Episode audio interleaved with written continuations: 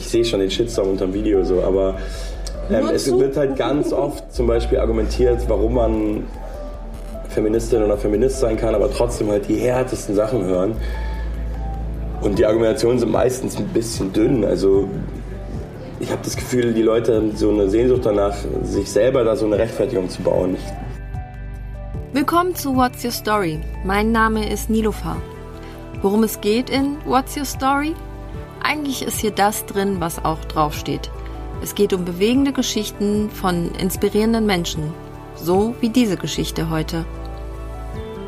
Das ewige Ringen um Anerkennung scheint die größte Künstlerkrux überhaupt zu sein. Anton Schneider, aka Fat Tony, hat den Deutschrap seit den 90er miterlebt und ist seitdem ein Teil davon. Mit seinen Münchner Freunden gründete Anton eine Rap-Crew, nur mit mäßigem Erfolg, da man für die Philosophien postpubertärer Mittelständler irgendwie kein offenes Ohr hat. Vielleicht zu wenig Drama und zu wenig raue Straßenschleue. Also entschließt sich Anton, ein Schauspielstudium an der renommierten Otto Falkenberg Schule zu machen. Im Gespräch erzählt er mir von dieser Zeit und wieso es für ihn dort ziemlich hart war.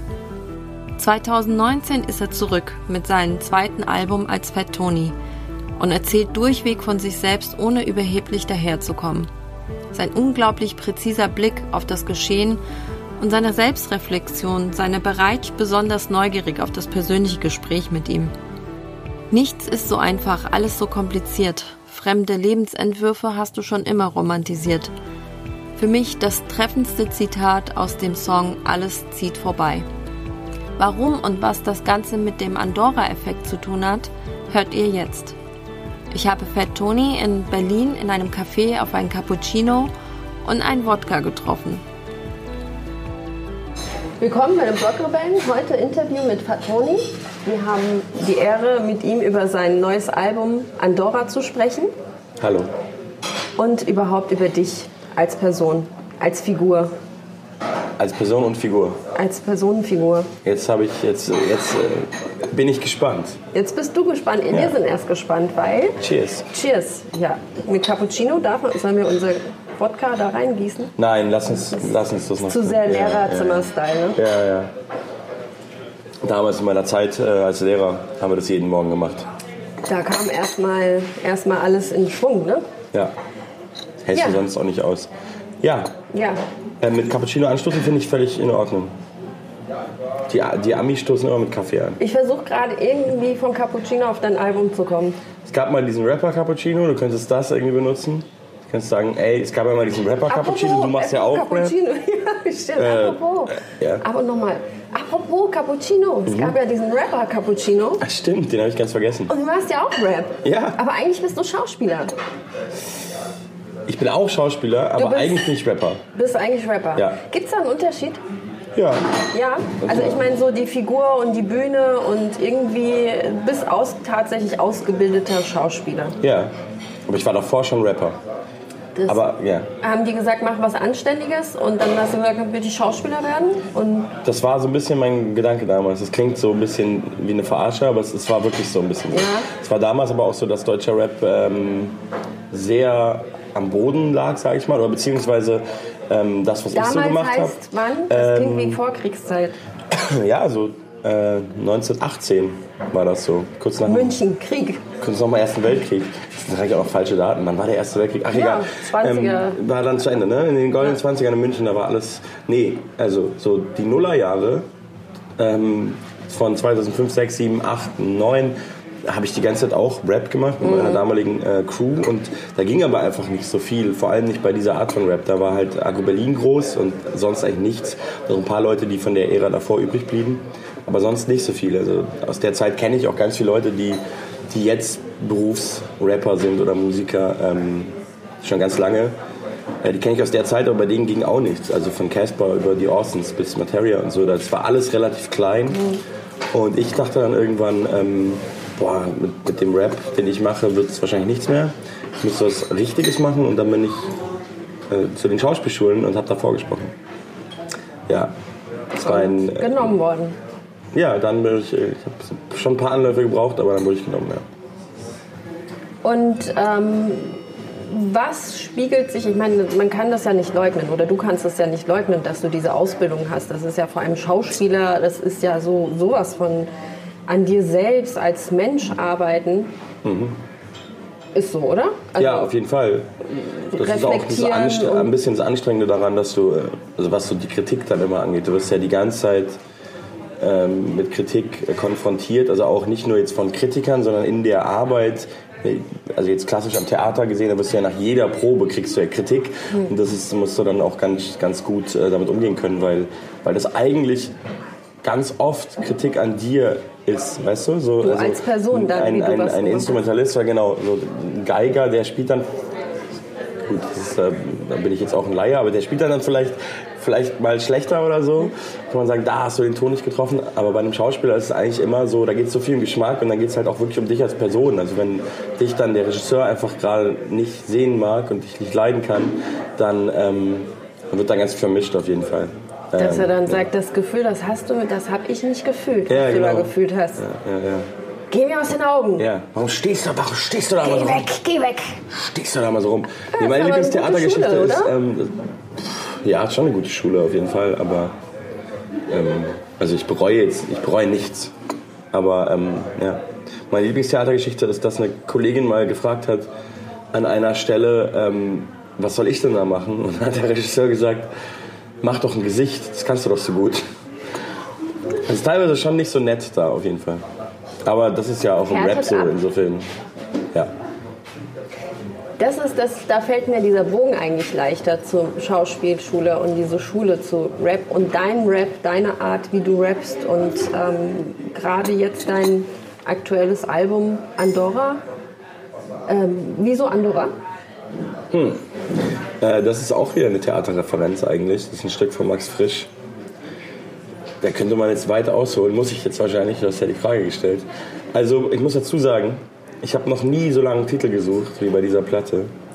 Ähm, es gibt eine WhatsApp-Gruppe mit der Antilopengang und UZU und mir, da sind wahrscheinlich mehrere hundert Titelvorschläge über ein halbes Jahr zusammengekommen.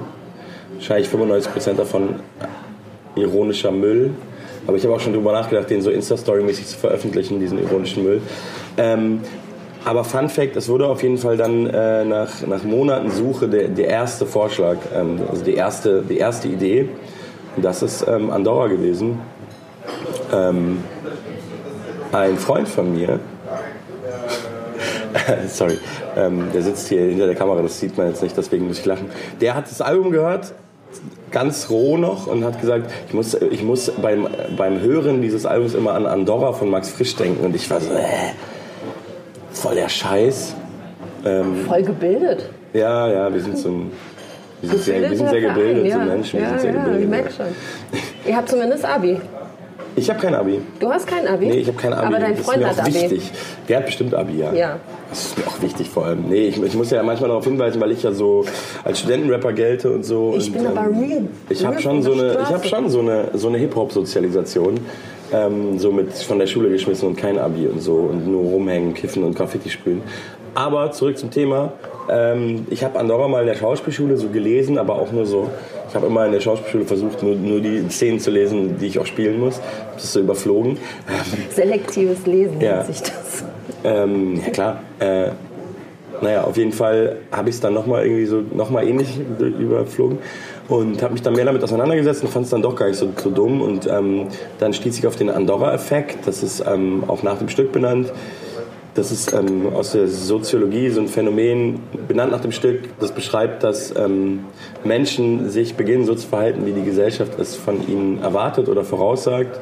Ähm, obwohl sie sich nicht so verhalten hätten ohne diese äh, Voraussage. Also eine sich selbst erfüllende Prophezeiung. Also das ist zum Beispiel Teil einer Minderheit. Ähm, so von wegen, aus dir wird, aus dir wird nichts, also genau, also wenn man jetzt, du das halt. Genau, das ist so ein ganz simples Beispiel. Wenn man wenn, wenn man ein Kind in der Schule immer lobt und sagt, du bist so klug, du bist so toll, weil es ein paar gute Noten hatte, dann wird es sich vielleicht weiter so entwickeln, weil dann vielleicht auch der Ansporn wächst oder dann auch der Druck, wenn man so will, dass es halt gut bleibt. Und umgekehrt funktioniert es genauso. Funktioniert aber auch genauso mit ganzen, ganzen Gesellschaftsgruppierungen, also auch Minderheiten und so. Das ist der Andorra-Effekt. Das hat mich sehr fasziniert. Ich wollte es aber nicht Andorra-Effekt nennen, weil es nicht cool klingt. Und mir, sind, mir ist auch mal sehr wichtig bei einem Albumtitel, dass es ähm, einfach ein cooler Begriff ist, dass es irgendwie nach, nach es irgendwie swaggy klingt und nicht Nach viel nicht, klingt. Ja, aber auch nicht nach also Andorra-Effekt hätte ich gewollt gefunden und irgendwie zu Okay, das muss man erstmal googeln. Ich finde Andorra Ja. selber ist auch erstmal ein geiles Wort. So. Und ähm, genau, und das steckt schon, dieser Andorra-Effekt steckt, wenn man will, auch in dieser Platte drin. Hör nur auf dich selbst, haben die anderen gesagt. Es geht viel um Identitätssuche und bla bla bla. Nee. Fertig. Ja, aber Nein? nicht so viel bla bla bla. Das ist, jetzt kommt der Punkt, wo ich sage, jetzt wird es vielleicht langweilig, weil ich gedacht habe, meine Herren, wie hat dieser Mann es geschafft, so sich selbst zu reflektieren und ähm, sich und, und nicht immer mit dem Zeigefinger auf die anderen zu zeigen, sondern mal den Zeigefinger mal umzudrehen, sich selbst zu sehen und gleichzeitig so eine super zeitgemäße Kritik und so einen klaren Blick auf, auf, auf überhaupt diese ganze Rap-Welt zu werfen, ohne zu beleidigen auch.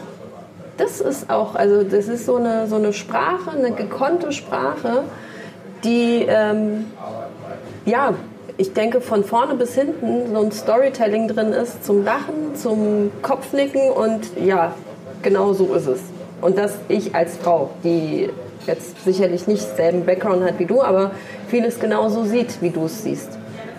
Und da ist genau dieses, da war doch viel Selbstreflexion drin. Da war es doch viel, wo du dich selbst sehen musstest und viel Schmerz. Ist da Schmerz, was da gewesen ist, wo du durch musstest, um da nicht gleich zurückzuschießen und aggro zu werden? Wie war das? Wie ist so ein Prozess bei dir verlaufen? Ähm, es fühlt sich jetzt an wie viele, viele Fragen auf einmal, Ja. viele Feststellungen. Erstmal vielen Dank, es klang, klang positiv. Ähm, ähm, also ich glaube schon, dass Schmerz in diesem Album steckt, auf jeden Fall.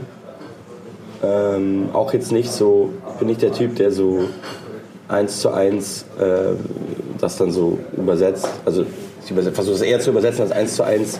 Ich gehe durch ähm, eine gewisse Phase, die schmerzvoll ist und schreibe dann einen Song drüber, wo man auch ganz genau hört, was passiert ist. Das ist eher nicht so mein Ding.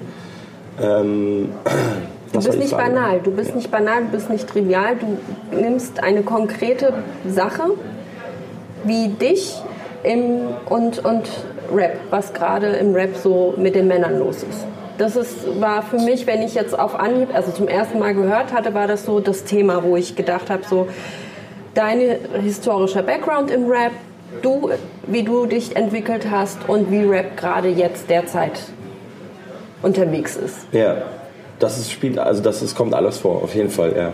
Und das sind auch Dinge, die mich sehr beschäftigen, ja. Und dieser Männlichkeitskult, der da drin ist, der eben, ähm, ja, den du nicht repräsentierst und nicht reprä- repräsentieren möchtest. Also es gab eine Ja. Veranstaltung, da haben wir uns getroffen. Es war, äh, da war irgendwie, Ja.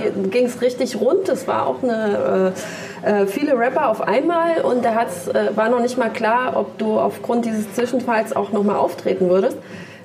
Du bist Backstage gegangen, hast mich aber vorher noch angeguckt und hast gesagt, ich hasse Rap. Und ja, bist ich, ich gegangen. erinnere mich, ja. Und du bist gegangen. Ja. Und danach kam dein Album. Und ich dachte so, und das, das war so etwas, wo ich sage, ich habe gehofft, hoffentlich macht er was daraus. Habe ich mir echt gehofft.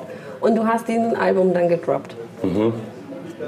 So. Ja, also, also ich weiß jetzt nicht, ob diese, ich hab, aber wie du selber, wie ich gerade schon gesagt hast, wie ich gerade schon gesagt habe, ähm, ich übersetze ja nicht, nicht dann solche Sachen eins zu eins. Ich mache da nicht einen Song, wo dann alle wissen, ah, da ist das und das passiert so.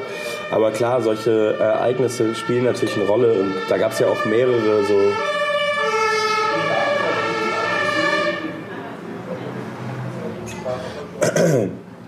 Ähm, solche Ereignisse spielen natürlich eine Rolle und da gab es mehrere solche Erfahrungen in die Richtung, sage ich mal. Ähm, es ist für mich auf jeden Fall ein Fakt, ähm, auch überhaupt gar keine Neuigkeit. Ich, ich habe das Gefühl, ich müsste es dann trotzdem immer so sagen, wie als wäre das so eine neue Erkenntnis, weil es immer noch Leuten vor den Kopf stößt.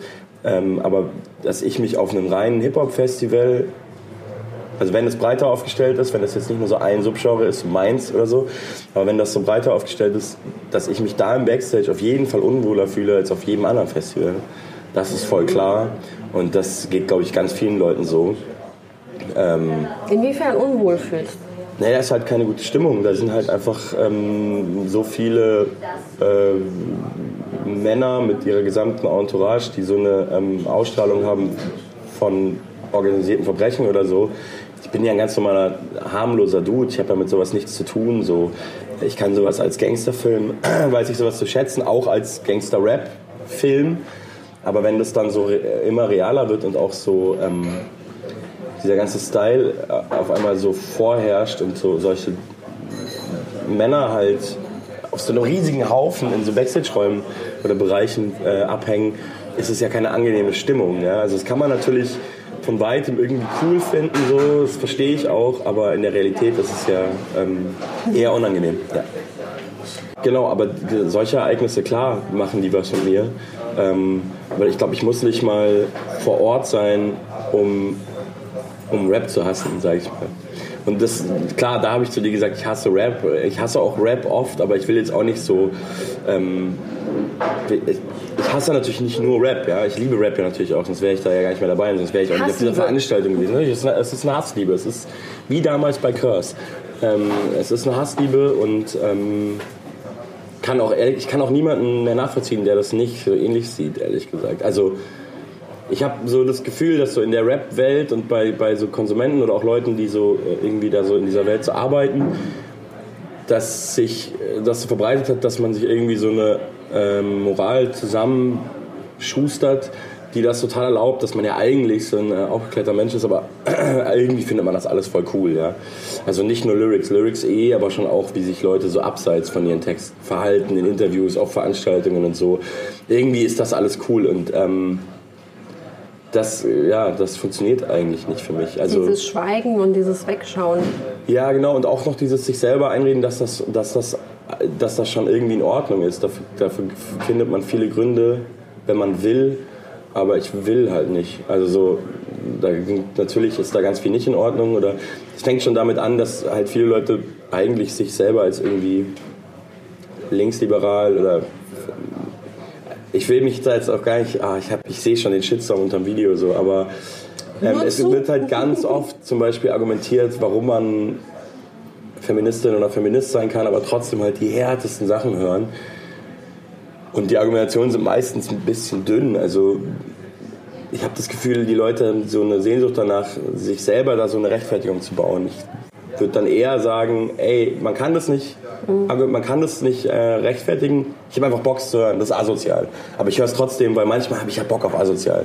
Das funktioniert, dann ist man auch unangreifbar. Aber ähm, ja, so geht es mir nämlich zum Beispiel. Ich bin da auch nicht konsequent oder so. Ne? Mhm. Ich liebe ja schon auch noch Rap. So ich höre auch gewisse Rapper, wo ich sagen würde, natürlich ist, kann ich mit denen nicht chillen. So. Aber du ziehst da eine klare Grenze zwischen dem, sag mal, gespielten Rap und einmal diesen Rap, der sich dann, wie du sagst, die Grenzen verschwimmen zu, wir leben das auch in Real Life und verkörpern das auch so. Da gibt es schon eine Grenze für dich. Ich glaube, dass leider der meiste gute Rap ja in dem Bereich nicht gespielt ist. Also so. Und vielleicht deswegen so authentisch rüberkommt. Genau, deswegen ist er ja auch gut. So. Und so, ne? deswegen ist er ja auch gut. Ähm, mhm. Das heißt aber ja nicht, dass ich dann ähm, selber, ich bin ja auch nun mal kein Teenager, ich bin ja jetzt, zum Glück ist der Einfluss ja relativ gering, der das auf mein Weltbild hat. Ich muss ja deswegen nicht diesem Männlichkeitsbild, ähm, wie du vorhin gesagt hast, irgendwie hinterher eifern oder so. Das ist ja, ist ja Quatsch. Ich trage zwar dieselben Pullover wie diese Männer, aber ich muss jetzt nicht äh, dasselbe Weltbild haben am Ende. Brauchen wir eine MeToo-Debatte im Rap? Ich sage jetzt wir, ich bin jetzt, ich, also braucht man, braucht man ja, eine MeToo-Debatte? Ja, das ist ja so eine Diskussion, ähm, die es gerade gibt. Also diese Forderung gibt es ja schon laut von vielen Seiten. Deswegen fühlt es sich für mich so an, als würde das eh vor der Tür stehen. Ähm, ich fände es auf jeden Fall nicht falsch, aber ich glaube, ich bin auch der Falsche, der, der das fordern könnte. Naja, also weißt also, du, ich meine, es ist schwierig immer, sich dann so als, sage ich selber mal, weil ich das so lustig, weil ich es so gut finde, als weißer heterosexueller Cis-Mann. Cis reicht, hetero Stimmt, ja klar, äh, cis das ist doppelt sonst. Ja. Ich bin eine weiße Cis-Hete. Ja. So, ich weiß nicht, ob ich das einfordern kann, aber wenn, wenn es Vorfälle gibt, ja, sagen wir mal, die gab es, ich weiß es nicht, ähm, oder beziehungsweise klar, jetzt gerade aktuell gibt es Vorwürfe so und ähm, klar soll es dann, soll es dann, was heißt das soll, hm. Schwierig. Man soll darüber sprechen. Man können. muss darüber sprechen, das ist gar keine Ja. Frage. So MeToo, da hängt ja so viel äh, dran irgendwie an diesem Begriff, der ist so aufgeladen. Mhm. Ähm, aber äh, tendenziell würde ich jetzt ja sagen, Existenzen ganz können klar. So. ruiniert werden. Ich meine, man sieht Ja, es gut, ja das in ist mir- Amerika, das dass ja eher einige, also- ja, aber diese männliche Existenzen, erfolgreichen männlichen Rapper, die da hinten dran stehen, es würden ganze Ja, da bin ich mir gar nicht mal so sicher, ehrlich gesagt, ob das im Rap so passieren würde, weil das ist auch so ein bisschen, äh, wollen wir erst mal sehen, also wenn es das dann gibt, ob da überhaupt ist. Also weil die Existenz, also Schauspiel ist eine ganz andere Nummer. Da bist du so, selbst wenn du Kevin Spacey bist oder warst, bist du immer noch ähm, angewiesen auf ganz viele Struktur und ganz viele Leute, die dich besetzen, mit dir Filme machen. Ähm, bist als Rapper ist es nicht so. Wenn du ein Rapper bist, der solche Sachen getan hat, sagen wir mal, ähm, bist du nur auf deine Fans angewiesen. Und dass alle Fans sich jetzt abwenden von einem Rapper, der mal ähm, sehr böse Sachen getan hat, mit Frauen oder so, glaube ich, da bin ich vielleicht schon, da glaube ich schon zu wenig an die ganzen Kids und an die Menschheit, aber das glaube ich nicht. Das werden sich jetzt auch nicht alle R. Kelly-Fans abwenden und auch nicht alle Michael Jackson-Fans, weil es einfach, die sind auch zu groß, da gibt es zu viele Fans, die sind da zu krass drin, die werden auch immer glauben, dass nicht stimmt, solange er sich hinstellt und sagt, stimmt nicht. Ähm, deswegen ist es, selbst wenn, heutzutage brauchst du auch keinen Plattenvertrag mehr. Ja? Und wenn jemand Platten verkauft, wird es auch immer immer irgendeine kleine Firma geben, die dem dann Vertriebsspiel gibt, weil die einfach Geld wittern, das ist klar. Also, und selbst wenn es die nicht gibt, dann werden diese Leute, über die wir reden, die sind so groß, ähm, deren Existenz wird nicht zerstört. Glaube ich einfach nicht. Und Image-Schaden. In einem gewissen. das wäre vielleicht so, wobei auch das ist ja dann so die Sache, dass Rap sich so, oder so diese Art von Rap und dieser erfolgreiche Rap sich Bad so weit sich ne? so weit in so eine Ecke äh, entwickelt hat, dass man halt so sagt, hey, wieso? Der rappt doch da seit Jahren drüber. Also, das ist doch authentisch. Der hat es doch sogar gerappt. Was ist denn los? Wieso? Ja, geil, ja. Und dann finden es vielleicht manche geil und andere wenden sich ab und das wird man dann sehen. Ähm, deswegen ist die Frage, was es am Ende bringt. Aber dass Leute drüber reden und dass, ähm, dass man das nicht mehr alles so bedingungslos feiern kann, das ist ja auf jeden Fall eine gute Sache. Ich denke, es geht auch vielleicht einen Ticken so weit, dass man äh, gerade dieser ganze Gang- Gangster-Rap ja Kooperationen hat mit Marken und solche Sachen. Ja, das- und die beziehen ja, die können sich ja selten einen Image-Schaden Nee, die leisten. würden dann auf jeden Fall Und abspringen müssen eigentlich. Wäre ja ein Geldhahn oder ein Kooperationspartner, der ja sich ja wiederum positionieren würde und müsste. Und da geht es ja schon los. Ne? Also Da geht's, da geht's los, ja. Das ist die Frage, wie, wie, weit es noch geht. Aber jetzt sind wir auch mitten in dieser Debatte. Ähm, Voll das ist mir natürlich auch super unangenehm, weil ich natürlich auch wirklich Ja, aber Angst du hast. hab vor diesem ja, Jahr, aber, das aber- sagt ja. Also das ist ja, wa- wa- warum ich eigentlich mag, mit dir auch darüber zu sprechen mag, ist genau, weil du sagst, ich fühle mich backstage auch nicht wohl. Und ich würde jetzt gar nicht mal sagen, dass du das nicht kannst als weißer Cis-Hete, sondern du sprichst über ein männliches toxi- toxisches Verhalten, was sich durchzieht und was nicht nur Frauen betrifft, sondern auch durchaus andere, die da einfach keinen Bock drauf haben. Und die Änderung kommt ja einfach, wenn eben alle darüber sprechen und Ja. sich nicht verbrüdern und sagen, ja, ey, lass die mal machen, wird schon in Ordnung sein. Klar, so es ist ein großer Teil der Szene so und ähm, so sind auch Leute, die man eigentlich mag und auch als Künstler schätzt, die sind dazu sehr verbandelt. Ähm, ich bin froh, dass ich das nicht bin, aber ich bin das auch bewusst nicht. Ähm, also ich habe das nie gesucht. Es wurde mir jetzt auch nie von der anderen Seite irgendwie äh, kam, kam da jetzt auch nie so viel auf mich zu an, an Liebe und äh, Feature-Anfragen. Ähm, deswegen bin ich dann natürlich auch in einer Position, wo ich es einfach behaupten kann. So. Aber ähm, ja, klar wäre es schön, wenn alle sich mehr positionieren würden. Aber ich glaube, das, äh, davon sind wir noch relativ weit weg. So. Aber dein Album hat es ja geschafft. Dein Album, also du hast es geschafft, dich selbst zu verorten und nicht quasi alle anderen zu verurteilen und äh, irgendwie Systemkritik wie den 90er, was du ja auch äh, thematisiert hast. Ja. So dieses, äh, damals ging es noch um Systemkritik und die da oben und jetzt sind es nur noch die paar hängengebliebenen Verschwörungstheoretiker, Ja, wenn es ein paar wären, dann wäre es dann wär's, Ja. dann wär's lustig. Aber ich glaube, es sind leider werden es immer mehr. Und es ist, glaube ich, tatsächlich, ich sehe das mittlerweile immer mehr als wirklich gesellschaftliches, gesellschaftliche Gefahr, weil es wirklich ähm, so ein Trend wird und so eine, so eine Lawine und ich glaube immer mehr Leute neigen dazu, an sowas zu glauben. Und ähm, in dem Song, den du anspielst, da wollte ich eigentlich eher zeigen, dass das Ganze auch total viel äh, mit ähm, Kiffen zu tun hat und haben kann und auch mit Hip-Hop und auch mit meiner Sozialisation.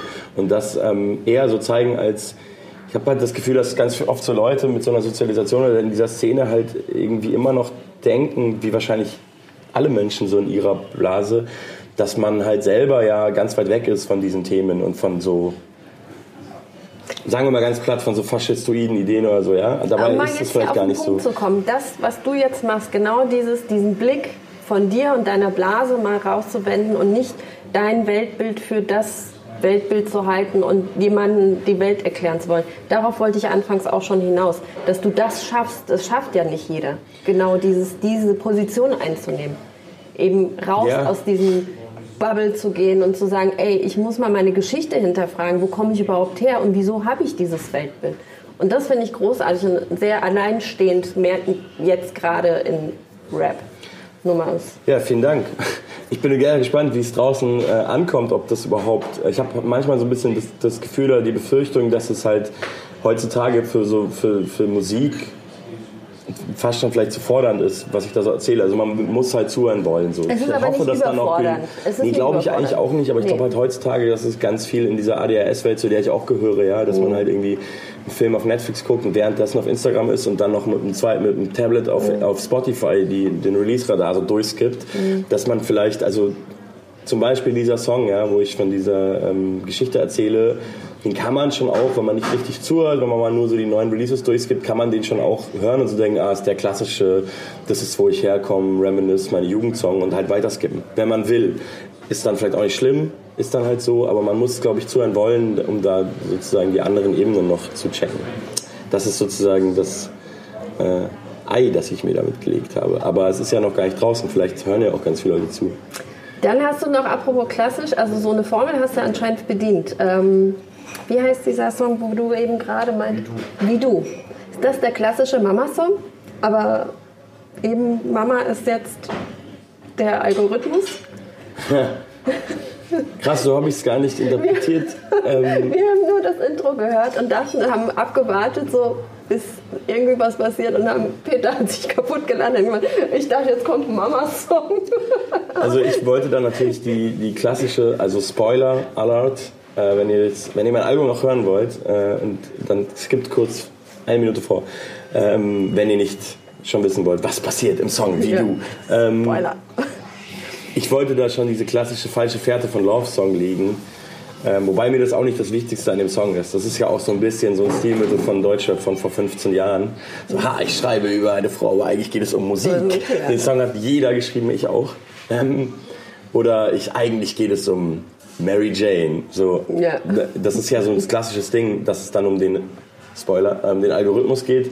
Ähm, Gab es vielleicht noch nicht, aber ja, genau, das ist mir, ja. Wo waren wir stehen geblieben? Liebessong, Liebessong an die Mutti. Weil so ein Ach so. Mama-Song hat irgendwie So jeder Mama-Song. Rapper Ja, ich habe noch keinen. Du hast es. Okay. Ich habe noch keinen. Das ist kein Song über, mein, über Ist meine nicht Mama. deine Das ist Mama. so über mein, Könnte, aber du weißt alles. Es ist, als ob du Muttermilch aufsaugst. Du weißt alles. Du weißt, was alles, was Du meinst- gut für mich ist. Und also es geht ja wirklich, es geht mir tatsächlich um den. Achso, du meinst, bevor die Auflösung kommt, könnte es. Ja, ja, natürlich, klar.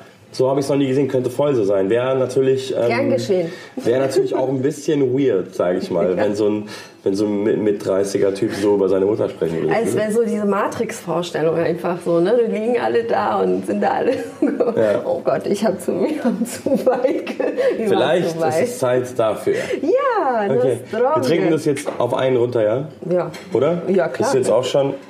Oh, eigentlich für 56. Du hast geschummelt, Klassiker. Cheers. Ja. Okay, und Äh. nochmal, jetzt. Ah, das ist gut. Ja. Oh, das ist gut. Es ist uns einen äh, sanften Ja. hingestellt. Hast du die Nacht durchgemacht, obwohl du einen Termin hattest am Vormittag? Siehst du aus? Nee, aber das ist ein Song. Bei dir hast du darüber gerappt, dass du Ach so. quasi jemand bist, der Ähm. immer ähm, selten Termine am Vormittag hat. Also tatsächlich seit, also auf der Platte rede ich ja noch öfter darüber, dass ich bis 11.30 Uhr penne. Richtig, und wir haben uns ja um 11 getroffen, Ja. deswegen frage ich mich. Ich habe ähm, ich hab seitdem so ein bisschen besser, also ein bisschen verbessert meine, meine, meinen Rhythmus. Ich, mein Rhythmus ist jetzt so bis 10 pennen. okay, der Manager hat da jetzt ein bisschen gesagt, jetzt kommt Druck Promo-Zeit gemacht, ja, und so. Gemacht. Okay, du hast jetzt nicht gebinged-watched bis 5 Uhr morgens. Nee, tatsächlich- nicht. Ich hatte jetzt auch länger keine Serie, aber gestern kam eine dritte Staffel oder ich habe gemerkt, dass eine Was neue Staffel. Ähm, ich habe jetzt länger nichts geguckt, aber ich habe gestern gecheckt, dass es so eine, so eine Amazon-Serie, böse, Amazon böse. Ähm, Mhm. Ja. es ist Sneaky Pete äh, habe ich geguckt und Okay. da kam eine Staffel raus, die ich noch nicht kannte. Das habe ich gestern gecheckt und war so, oh fuck. Hab dann aber nur zwei Folgen geguckt und bin pennen gegangen. Wow. Wie ein erwachsener Mann. Fühlst du dich schlecht, wenn du da quasi über die Grenzen gehst und mal so eine ganze Staffel durch binge-watchst? Hast du da so, so eine Stimme in dir, die sagt, Mann, eigentlich sollte man ja... Ja, auf jeden Fall, aber ich glaube, wenn das eine ganz krasse Ausnahme ist, dann ist schon okay. Aber wenn das halt so zum Lifestyle wird, weil man plötzlich von so ein bisschen Rapmusik leben kann, dann könnte es zum Problem werden. Ich rede weiter im Konjunktiv. Rein theoretisch Könnte. könnte es theoretisch ein Problem werden, ja. Okay. Und wie, wie Ich disziplinierst fühle das jetzt schon so ein bisschen, den Wodka. Es ist warm. Ja. Also mir ist Ja, mir warm. ist im Kopf so warm auf einmal. Da soll es hin. Ja. So, was haben wir jetzt Wie ich mich diszipliniere, wolltest ja, du wissen. apropos. Sehr schwierig. Eigentlich nur, wenn wenn wenn, es Termine gibt, wenn es dann passiert. Also ich mache dann so ein Album, das kriege ich dann schon irgendwie hin, das will ich ja auch machen. Und dann, aber wenn es dann so losgeht, ist dann auch alles auf einmal viel kompakter als sonst. Ne? Dann muss ich gleichzeitig Promophase machen, gleichzeitig die ganze Dinge entscheiden, die mit dem Album zu tun haben, irgendwie wie was aussieht und so. Und gleichzeitig ähm, Proben für die Tour und die ersten Konzerte. Und ähm, das ist wahrscheinlich so ein Arbeitspegel, den so andere Leute einfach ganz normal immer haben. Aber wenn man, hatte ich früher auch, als ich gleichzeitig Rap gemacht habe und fest angestellt war im Theater. Aber wenn man es nicht mehr gewöhnt ist, dann äh, kann man schnell denken, das ist voll viel. Hast du dir bei diesem Werdegang, ich meine, du hast dir jetzt keinen krisensicheres, äh, kri- krisensicheren Beruf ausgesucht, sage ich jetzt mal auch als Schauspieler nicht. Hattest du irgendwie zwischenzeitlich so das Gefühl, so, oh, ich würde jetzt doch lieber Beamter sein und ich würde jetzt lieber alles hinschmeißen und, und was anderes machen, was doch mal ein bisschen sicherer ist? Also ich hatte mein Leben lang äh, ein Problem mit dieser Berufsfrage und ähm, dachte immer, dass ich dann irgendwann irgendwie in so einem Beruf ende, wie so viele Menschen und den halt nicht mag. So. Ich glaube aber, dass ich da noch mehr ein Problem habe als andere. Also ich kann ganz schlecht Dinge tun, die ich nicht machen will. Also das ist auch gar keine Tugend. So. Das führt mich auch auf eine Art dahin, wo ich bin und dass ich jetzt irgendwie das so als Beruf mache. Aber das war schon in der Schule wirklich ein Problem und dann später im Berufsleben auch. Das ist ähm, wirklich bei mir ganz enorm. Äh, deswegen habe ich diesen, diesen Wunsch eigentlich nicht. Ich habe so neuerdings ab und zu diesen Wunsch überhaupt, dass es so was Neues für mich, dass ich so denke, ja, also ich verstehe zum ersten Mal Leute, die einfach so nach sowas streben und sagen, ja, wieso so ein, so ein Häuschen, so ein Garten, so ein Job, der nicht so anstrengend ist, acht Stunden am Tag. Können sich, glaube ich, nicht, immer noch nicht, aber ich verstehe den Gedanken zum ersten Mal. Wenn, wenn Sachen so sehr stressig sind, dann träume ich manchmal von so einem ähm, Struktur. von sehr viel Struktur und auch so einem Reihenhäuschen, so eine Reihenhaushälfte am Stadtrand mit so einem Garten und so Kaninchen im Garten und so Mit Mitte 30. mit Mitte 30 In und so zwei Kinder, die Tommy und Annika heißen, weil man mit Pippi Langstrumpf aufgewachsen ist. Sowas. Könnte kommen. Selbsterfüllende Prophezeiung. Wahrscheinlich nicht, aber es kann schon sein, ja. Wenn ich, das ist halt dann die Frage, entweder was, ähm, was die Frau dann verdient oder äh, ob ich dann doch noch einen Hit schreibe oder ob ich doch noch irgendwie schaffe. Du brauchst Ähm, einen Sugar Mami. war eine Sugar Mami eigentlich. Ja. Oder du bist so erfolgreich, Andorra schlägt jetzt voll ein und, Kann äh, schon sein, also glaube ich zwar nicht, aber und das Ding nachhaltig, weißt du, so nachhaltig kommt Ja. dann immer wieder vom Brief. Kann ja immer sein, Kontoauszug dass- von der GEMA. kann ja immer sein, dass es dann doch passiert. Äh, kann alles ja sein im Showbusiness. Ne? Kann auch morgen Penner werden. Und ähm, Glaubst du, dass es bei dir so ab, also dass du krass alles sozusagen die Kontrolle verlieren könntest, würdest? nee, glaube ich nicht. Also. Ja. Nee, ich glaube, das war jetzt eher nämlich auch so ein Thema gesagt, gewesen. Da ähm, komme ich nämlich auch gerade zu so einem Thema, wo ihr, wo du mit dem Papa durch den Park bist und eigentlich auch über die Junkies sprichst, die aber sie auch irgendwie mit Empathie begegnest, von wegen, also eins muss man diesen Menschen lassen, äh, sie tun das, was sie lieben. Ja, das ist natürlich auch eine gewagte These. Ich denke dann immer so, jeder, der vielleicht irgendwie so einen Heroinsüchtigen in der Familie hat oder vielleicht sogar jemanden verloren hat dadurch, würde mir vielleicht zu Recht dafür in die Fresse schlagen wollen.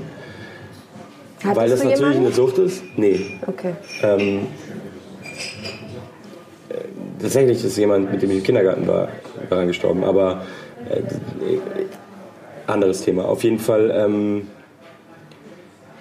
ja, ich glaube bei der Platte, was sich so durchzieht, das ist ja auch ein Satz, den, den Dirk von Lotso im ersten Song am Ende sagt, was sich schon so durchzieht, ist so, ähm, es geht ganz viel um, um fremde Lebensentwürfe und deren äh, Idealisierung oder, oder das Versuch, die, das zu verstehen. Oder so ein bisschen das, was Dirk von Lotso sagt, fremde Lebensentwürfe hast du immer romantisiert. Ähm, sich so ergeben. Also ich rede in dem einen Song über, ähm, über Junkies, in dem anderen über Dieter Bohlen, in dem anderen über einen alten Jugendfreund, der jetzt Verschwörungstheoretiker ist. Und eigentlich zieht sich das so durch, dass ich immer so ein bisschen sage, ja, vielleicht ähm, leben die ja das geilere Leben. Das weiß ich ja gar nicht. Und vielleicht ist es ja so. Und das meine ich schon immer ernst. Also ich kann mir gut vorstellen, dass viele vielleicht denken, so, ah, das ist alles Ironie und so. Aber das ist keine, keine Ironie in dem, in, in dem Fall. Also das meine ich schon ernst in diesem Dieter Bohlen-Song zum Beispiel, dass es schon Tage gibt, wo ich so denke, ja, also, weißt du, ich habe das in meine ganze Jugend und so natürlich irgendwie so mit meinen Idealen habe ich das verachtet und so, dass man so an Musik rangeht. Und ich mache es auch immer noch nicht und ich werde es wahrscheinlich auch nie, weil ich es aber vielleicht auch einfach gar nicht kann. Ähm, aber natürlich gibt es Tage, wo ich so denke, ähm, Die safe eigentlich, Nummer. eigentlich ein geiler Typ auch. Also ich habe mich dann ja auch, als ich den Song geschrieben habe, viel mit, mit dem zwangsläufig beschäftigt, mehr denn je. Und ganz viele Interviews mit ihm geguckt und gelesen. Hab dann irgendwann gemerkt, der ist halt, der lebt halt dieses, dieses Arschloch-Image so ein bisschen. Aber er ist halt eigentlich auch, auch so ein geiler Typ. Also er erinnert mich an Rapper so. Ähm, der hat halt immer so Punchlines raus, raus, auch in Interviews. Deswegen ist er ja wahrscheinlich auch bei DSDS immer so erfolgreich gewesen, weil er irgendwie Leute fertig gemacht hat. Das ist ja auch was Rapper machen. So. Ja, spielt die Rolle, konsequent Genau, durch. und ähm, es gibt schon hier oder da den, den einen oder anderen geilen Spruch. Mhm. Und ähm, in dem es, also natürlich ist er so das konträre Beispiel eines Musikschaffenden zu mir so. Und das So ist diese ja, Kunst und der Anspruch an die Kunst. ja, genau. Und, Und, das, ne? genau. Ja. Und dann, dann, das ist ja, ich wollte halt eh einen Song über den schreiben und dann über die Recherche stieß ich dann darauf, dass er sagte, eben Paul McCartney war immer sein Vorbild und dann war ich so, boah, meins auch. Deins auch. Das ist ja der, so schreibe ich den Song, jetzt habe ich wieder gespoilert.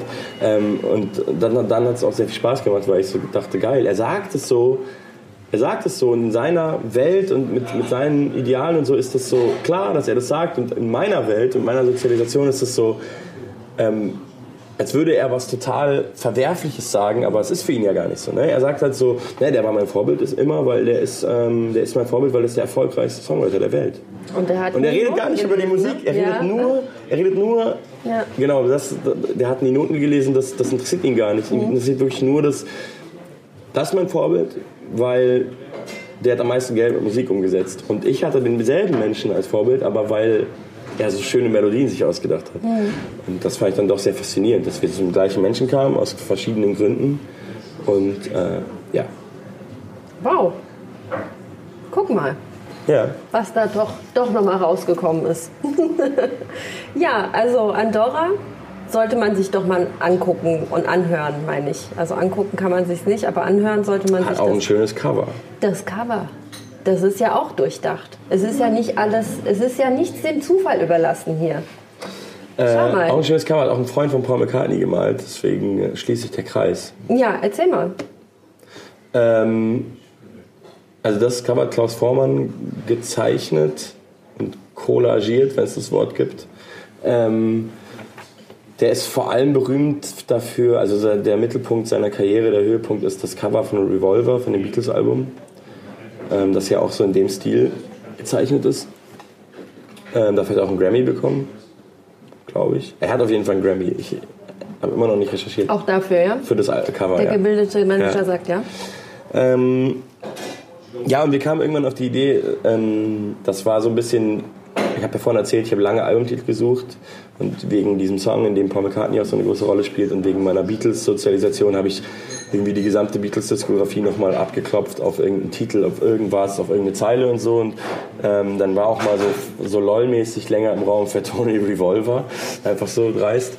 Ähm, und dann kamen wir auf die Idee, aber auch eher so, ja, lass mal einfach Klaus Vormann fragen. Und dann war ich aber so, nee, lass mal wirklich fragen, weil man weiß ja nicht, ja, man weiß ja nie.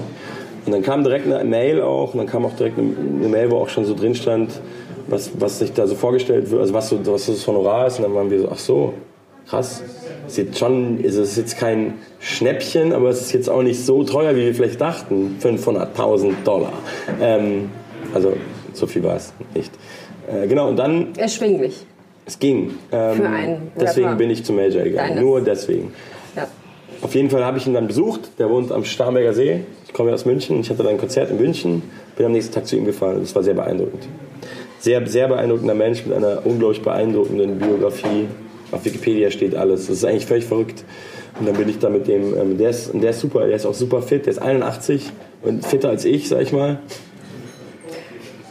Okay.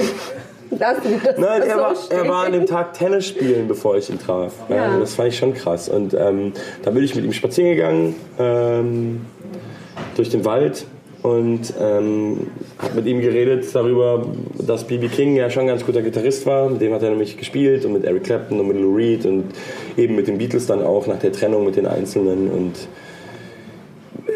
der, also völlig verrückt. Und der hat halt eben auch über 100 Plattencover gemacht und dann eben auch meins.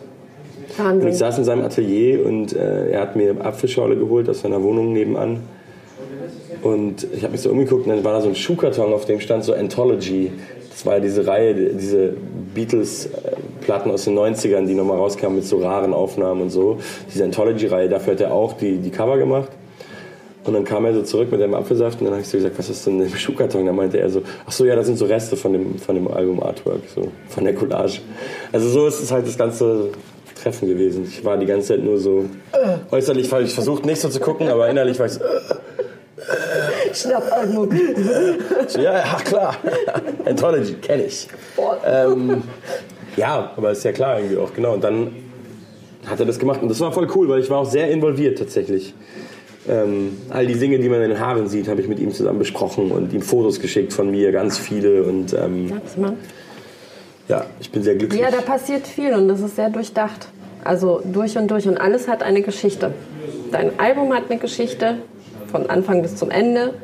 Und äh, dein Cover hat eine Geschichte. Also, wer sich dafür nicht öffnet, ist es nicht wert, es zu hören. Würde ich jetzt mal so sagen. Ne? Der Der Manager stellt mir gleich einen Koffer voll Geld hin, weil ich das gerade so gesagt habe. Aber ja, es ist, es ist Storytelling und wer Bock drauf hat und kann sich das anhören, kann sich es bitte kaufen, vorbestellen, damit ich in die Charts komme. in die Charts kommst. Ja. Und äh, ja, Ich glaube manchmal, wenn alle Leute, die sich so beschweren würden, dass ja so äh, mir gegenüber dann sagen, ja, aber so, so anspruchsvoller Rap, das findet ja gar nicht mehr statt. Ich glaube, wenn alle, die sich das beschweren würden, mein, mein Album kaufen würden, dann wäre ich auf Platz 1. Dann würden die sozusagen, könnten die selber dagegen handeln, aber ich glaube, die beschweren sich dann doch lieber. Was ich auch verstehen kann, weil Hayden macht schon auch Spaß. Aber wenn ihr wirklich wollt, dass das nichts mehr so ist, wie ihr sagt, dann kauft einfach mal ein Album und haltet die Fresse. War das ein gutes Schlusswort? Shut up and give me your money. Ja. So rum. Auf mein äh, Yogi-Tee, das wollte ich jetzt nochmal abschließend Ja. sagen, weil du diese Story erzählt hast mit deinem Vorbild und all das, was passiert ist. Und das war also, ich bin ja so manchmal so Yogi-Tee morgens trinke ich ja auch nur wegen dem Spruch manchmal. Und heute stand Ja. tatsächlich, du bist grenzenlos. Und das fand ich auf so vielen Ebenen so passend und so toll. Und deine Story hat das jetzt auch so jetzt nochmal so bestätigt. So von wegen, go for what you love to do, sozusagen. So, du hättest nie gedacht, dass du mit dem Illustrator von deinen Vorbildern Ja. irgendwie ein Albumcover machen würdest. Nee, hätte ich auch nicht. So, und ja, bist aber hingegangen oder du bist drauf losgegangen und hast es einfach gemacht. Das ist eine sehr schöne Sicht, vielen Dank. Ja. Und wieder erwartend den Erwartungen, die andere vielleicht in dich reingesteckt haben, um nochmal auf Andorra zurückzukommen. Ne? Immer anderen Erwartungen entsprechen zu wollen, sondern Ja, das, das, ist auch schwer für jeden Menschen, glaube ich, sich davon zu lösen. Das ist halt auch. Habe ich auch nicht geschafft. Aber ich Du hast es geschafft. Du hast schon mal einen Schritt In, gemacht. deiner, in, dein, in deiner äh, In meiner Projektion. Mhm. von mir habe ich es geschafft. Aber ob in meiner eigenen Sicht weiß ich noch nicht so genau. Ich Ja. versuche es auf jeden Es geht Fall. ja auch immer weiter. Genau, es, Es geht, immer weiter. Es geht immer weiter. Weil der erste Schritt ist gut und ich finde es auch gut, dass du so ein bisschen Role Model bist und ich hoffe, dass das so ein Schritt ist, der eine eigene Crowd, eine eigene Community, eine eigene Geschichte jetzt öffnet für die weiteren Generationen von Jungs, die Und herkommen. Mädels vielleicht sogar. Und Mädels sowieso. Also ich weiß nicht, ob ich ein Vorbild für Frauen sein kann. Ich, hab, ich mag dich. ich mag dich schon ganz gut. Ohne, mich, ohne jetzt alle Frauen, Danke. aber es, es ist sehr schwer, dass ich Dinge im Rap oder Männer im Rap quasi gut finde oder mich irgendwie oder es fühle, was die da oder verstehe, was die da sagen. Oftmals tut es mir echt weh, aber Ja. ich interview sie trotzdem. Ich glaube, es gibt noch eine Sache, ähm, das ist, die, ich dazu sagen kann und will. Und zwar, es liegt halt auch daran, dass man, dass man immer nur auf die ganz krass erfolgreiche ähm, Seite der Rapmusik guckt. Und deswegen reden wir immer darüber, dass der, im Rap ja jetzt gerade alles so und so ist. Und das ist natürlich nicht so, weil Rap ist halt riesig und auch sehr divers. Und ich verstehe zwar, dass man sich immer auf die, auf die kommerziell erfolgreichste, ähm, auf die kommerziell erfolgreichsten Sachen konzentriert, aber ich habe zum Beispiel schon so die Beobachtung gemacht, dass halt ganz viele Sachen so groß sind, wo ich mich zum Beispiel auch selber einordnen würde, ähm, wie, wie, wie die größten Sachen zu der Zeit, als ich sozialisiert wurde, ungefähr so groß. Plattenverkäufen heutzutage schwierig zu vergleichen, aber wenn ich jetzt zum Beispiel angucke, was für Locations ich spiele, spiele ich halt in so Hallen, bald wahrscheinlich. Ähm, äh, wo so meine Vorbilder gespielt haben, als ich klein war und auch hingegangen bin, in denselben Hallen. Und das waren so die größten, die es gab zu der Zeit. Und natürlich gibt es jetzt viel größere Leute, die halt in den ganzen Arenen spielen.